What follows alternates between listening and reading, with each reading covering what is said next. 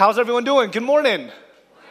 Awesome. All right. Would love to just feel a little bit of the energy here uh, because today is an exciting day.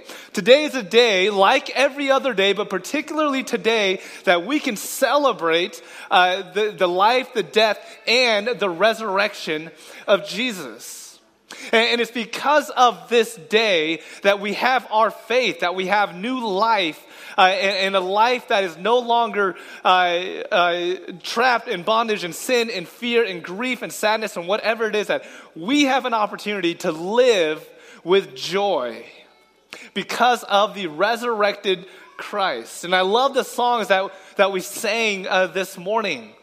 Because my hope and desire is that the songs that we sang weren't just songs that we sing because it's a Sunday morning, but because they are prayers to God. Because it's, it's words that we actually believe that because of the cross that there's victory. And, and that is good news and that is why we should be excited because we are victorious over death and sin and so i'm excited to get into our passage this morning let me just pray uh, and we will get started god thank you so much for this day we thank you for the way that you're working in our lives and that we can celebrate what you have done. You have come to die on the cross and you're resurrected on the third day. And because of that, we can experience life, and not just life, but life to its fullest. We thank you. In your name we pray. Amen. For those of you that know me, know that I am a, a native Washingtonian. Uh, I am from the Seattle area, and I'm a proud uh, Seattleite.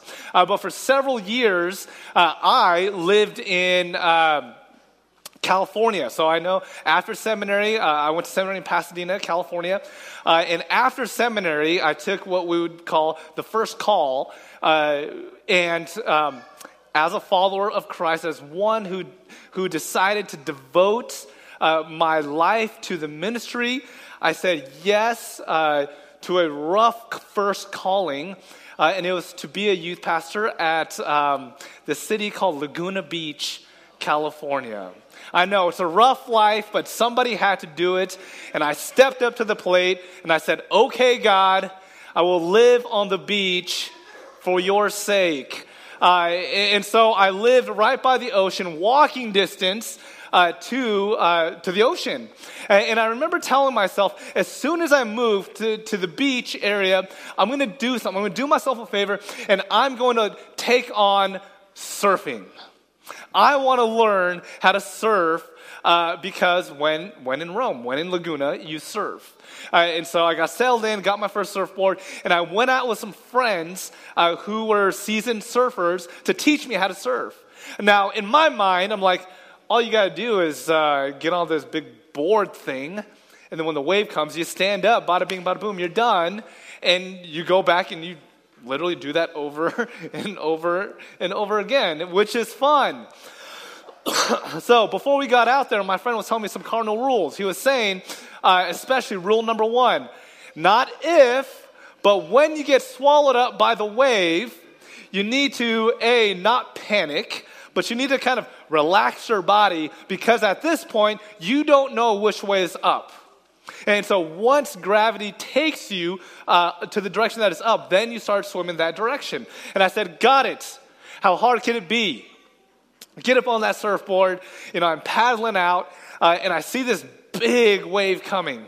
And I thought the smart thing to do was not to take it, not to take this wave. It's too big, I'm brand new, I shouldn't do this. But what I actually did was very different from what the smart thing would have been done, would have been, which is to go for it. So big wave comes, I'm paddling out, I'm going, I'm, I'm standing up, I'm getting on the board, thinking that I've made it, and suddenly I fall down and the big wave swallows me up. and, and instead, of recalling uh, what my friend told me to do, I panicked. Everything went out of the window. I started panicking, and as soon as I got underwater, I started swimming.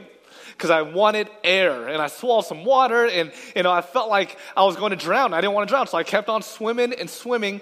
And there was a point where I'm like, okay, I'm running out of breath, but I must be close to the surface. And so I'm going and I'm going, and suddenly, instead of hitting the surface, it was the opposite. I hit the bottom of the ocean.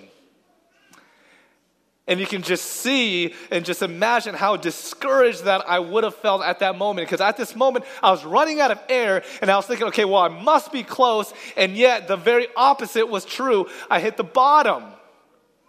And so I flip around, I push myself up, and I'm swimming and I'm swimming, and I'm, I, and it sounds kind of dramatic, but I literally, I thought I was going to die. I thought I was going to drown because I was running out of air. And, and out of nowhere, all of a sudden, I reached the surface, uh, essentially right in the nick of time. And I will never forget the big, huge breath that I took. As soon as I got out, I, it was that breath that was indescribable. I was like, and, and suddenly my panic, uh, my sense of, of ultimate death, uh, uh, of hopelessness, was gone, and suddenly, in one breath, I felt peace and, comfort. And, I knew that everything was going to be all right. And, and, see, when I, when I think about this cross uh, and this message this morning, immediately I thought about that story because, in a small way, that is something that illustrates what this cross is all about. In the most darkest and the most bleakest uh, in the most hopeless time of season in your life, God, through Jesus, through the cross, offers you a bigger and better story, and that is life that is resurrection, that is victory over the death that you are feeling, that you are going through, whatever it is, that does not have the last word. The cross does. Life has the last word. Death does not. And, and, really, the Bible is all about this story uh, uh of how this brokenness, right? How this brokenness came together. If we look at Genesis chapter 1 and 2, if we start all the way from the beginning, it's a story of how God wanted the world to be. God created humanity, God created the earth, and God created everything in it. And, God's purpose was that everything would live in harmony and peace. That's Genesis 1 and 2. And it's not just this sense of peace where there's an absence of conflict, but there's a sense of peace uh, where there's this uh, undefinable word, a Hebrew word called shalom. Uh, which we uh, translate as peace, but it's this word shalom that says when God created all of humanity and, and the earth and all of the things in it, that everything would live in harmony, in peace, from head to toe, from inside and out, would live together. And, then suddenly we get to Genesis chapter 3, where, there, where sin enters the world, and, and, there's a brokenness in what God had originally uh, intended it to be. See, God originated, originally had it to be beautiful and peaceful and shalom. And in Genesis chapter 3, sin entered the world out of disobedience, out of pride, out of ego, out of selfishness, where they were disobedient to God and they ate of the fruit. There was this fruit that God said not to eat, and yet they said, I will eat it because the temptation was that if you ate this fruit, then you would be like God. And so instead of trusting in God, they took a selfish route and said, I don't want to just trust in God, I want to be God. Essentially, I want to be my own God. I will take the fruit and was clearly disobedient to what God has said. And immediately there was a chasm between humanity and God. What, what once God had to be beautiful and filled with shalom now had division. And, all throughout the scriptures, Old Testament and New Testament, uh, was this pathway back to restoration between humanity and God to be at peace, to be reconciled once again. Uh, and, there, and there was different attempts. There was laws, there was traditions, there was rituals, there was kings, there were priests. and yes, they were coming closer and closer and closer and closer. And what the New Testament reveals is that it's actually through the person of Jesus that that gap, that chasm was filled. That we as humanity now can be in right relationship with God because of the ultimate sacrifice of Jesus. See, if the Bible is about a story of how brokenness becomes restored, the cross is the final answer to that. It was that through his death and resurrection on the cross that had victory over any separation of any sin, of anything that pushes us, us away from God and creates that division. When Jesus was on that cross, he said three words. He says, It is finished. Whatever that is separating you from me, God says, it is finished. It has been nailed on the cross through my son Jesus, so now you can have eternal life. And, I love one of my favorite authors. His name's N.T. Wright. In this book called Simply Christian, he says this. He says, The real enemy, and he's talking about when Jesus was crucified on the cross, he says, The real enemy, after all, was not Rome, but the powers of evil that stood behind them. The real enemy, after all, he says, was not Rome, but the powers of evil that stood behind them. So when Jesus went on that cross, he took upon evil. He took upon sin. He took upon shame. He took upon grief and sorrow and anger and pain. Whatever we may have felt to keep ourselves distant from God and really to one another, Jesus took that upon the cross and nailed it with him. And after three days, the one, the only thing that came back to life was Jesus which is a demonstration that Jesus had victory over sin and shame and pain, that Jesus was the winner here. Not death. And not anything that comes along with death. It was life that was victorious. Jesus was victorious over sin. And, and, in theological terms, there's this atonement theory, okay? So atonement literally means to, to be at one. What is when Jesus died on the cross? And there's this atonement uh, called Christus Victor. And it's the atonement theory that I subscribe to personally that Jesus Christ, through the death and resurrection, Jesus became victorious over sin, over evil, over anything that may keep us in bondage from experiencing not just life, but true life, life everlasting, the kind of life that God has offered to us. Are you experiencing that kind of life? Jesus says, I have died on the cross, and not only died on the cross, but defeated the cross so you can experience life abundantly. In Matthew chapter 27, verse 50, it says this When Jesus had cried out again in a loud voice, he yielded up his spirit. And at that moment, the veil of the temple was torn in two from top to bottom. The earth quaked and the rocks were split. And again, he said, It is finished. Jesus was victorious over sin, over evil, over anything that causes us death, that causes us a separation from God. It was that resurrection. So if we just had Good Friday, it wouldn't be the whole story. If we just had Easter, it wouldn't be the whole story. The reason why we have a resurrection is because there was a death. Good Friday and Easter Sunday go hand in hand together. In Matthew 28, verse 1, it says, After the Sabbath, at dawn, on the first day of the week, Mary Magdalene and, other Mary, and the other Mary went to look at the tomb. There was a violent earthquake, for an angel of the Lord came down from heaven and going to the tomb, rolled back the stone, and sat on it. His appearance was uh, like lightning and his clothes were like snow, white as snow. The guards were so afraid of him that they shook and became like dead men. The angel said to the woman, Do not be afraid, for I know uh, that you are looking for Jesus, who was crucified. I love this part. And then he says, He is not here, he has risen. just as he said. Come and see the place where he lay. That death was not the la- end of the story, that death did not have the last word.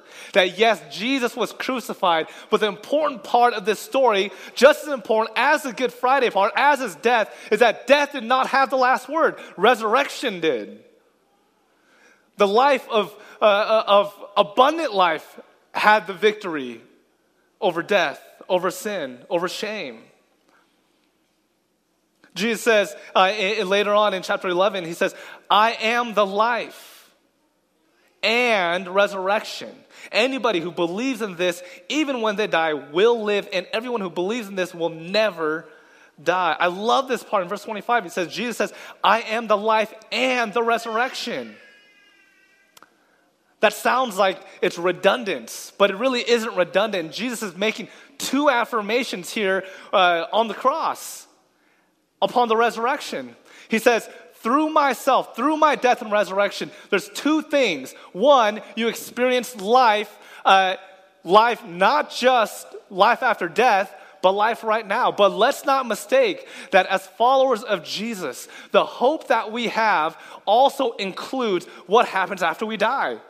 I know that sounds a bit esoteric. It sounds kind of cliche. Here's the Easter message. You come to church and you say, hey, you know what? As Christians, we have hope that after we die, we get to go to a place called heaven.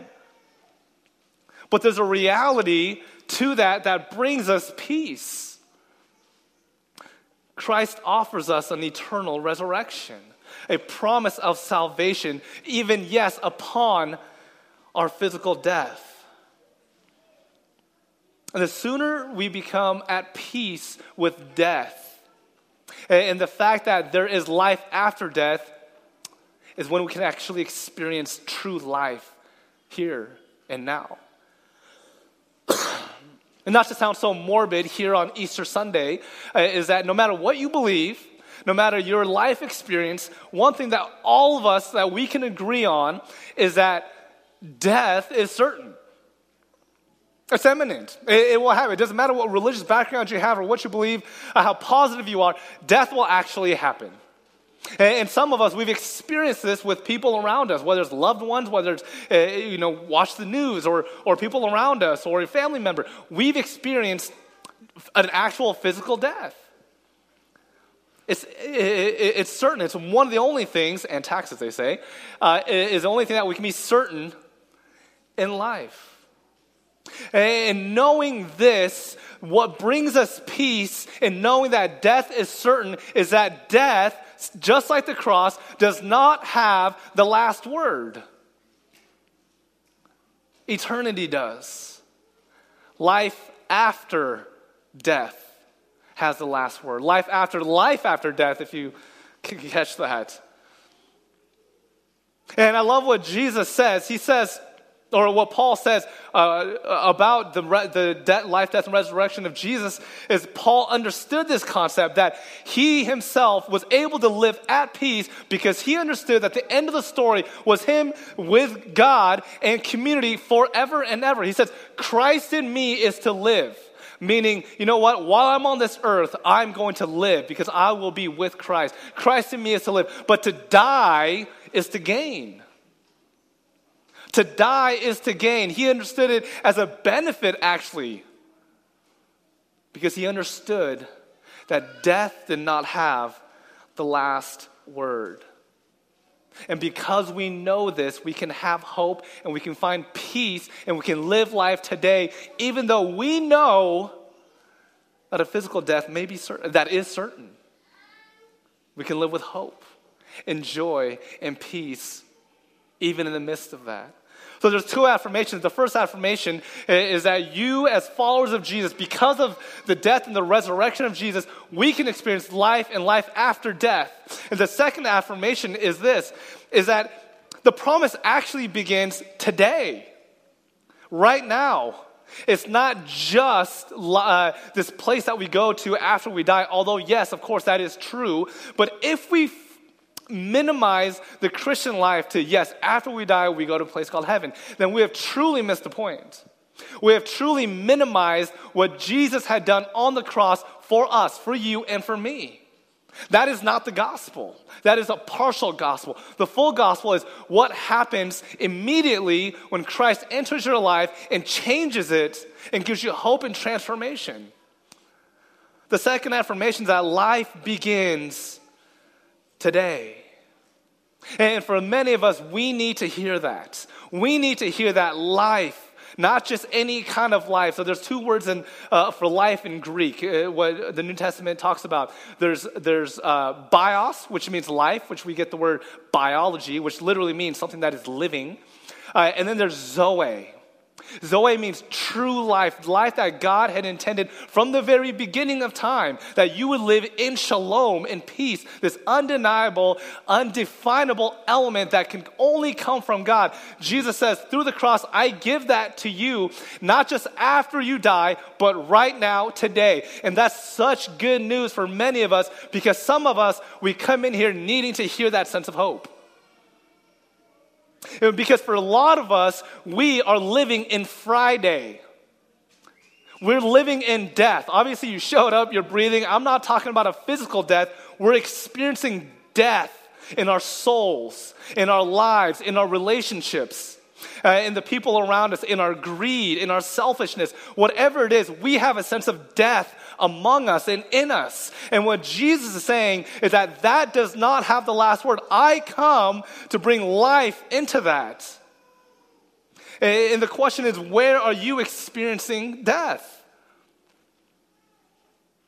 Are you sensing a sense of hopelessness, pain, suffering, hurt, anger, anxiety? I just heard uh, this statistic from the World Health Organization that over 90% 90% of people in America will experience a form of depression or anxiety of some sort. That is a sense of death. Maybe it's in a brokenness of relationship. Maybe it's a loss of a job. Maybe it's uh, a loss of this, uh, this desire for life. Whatever it is, we all experience a place of death. And what Jesus is saying is that that does not have the last word. You can experience resurrected life today. We sang about that this morning. That the grave does not have the last word, but the resurrection does. And so the question is where do you need resurrection in your life? Where do you need to come back alive from? Where are you experiencing hurt, pain, selfishness, greed, brokenness? Where, where are you experiencing that? Because Jesus offers a resurrection, a life, not just bios, but a Zoe kind of life in that death you are experiencing. And this, my friends, is the ultimate example of love. And I love in John chapter 3, verse 16, we've all heard it before. It says, For God so loved, agape, for God so loved, agape, unconditional love, loved the world, the cosmos, that he gave his one and only Son, that whoever believes in him shall not perish, but have eternal life. Not just eternal life after you die, but eternal life today. And this was a profound verse when he says, uh, For God so loved unconditionally the cosmos See, uh, back in the first century, in order to be one with God, to be together with God, you would have to do all these rituals, and you have to be part of this nation of Israel. And what Jesus is saying is so radical and so profound. He says, All you have to do is believe that God loves you so much that he sent his son, Jesus Christ, to die on the cross to defeat sin and guilt and shame that we may have. Will you believe that with me? Will you believe that the, the death does not have the last word, resurrection has the last word, and because of that, we can experience that not just after we die, but today in our lives? Where do you need resurrection? Where do you need to be a part of resurrection? We have the power to bring the presence of Christ to others. And I know for some of you, you guys are here and say, you know what, I've heard this before. I've been here. I've been going to church all my life. I know I'm quote unquote saved, whatever that means.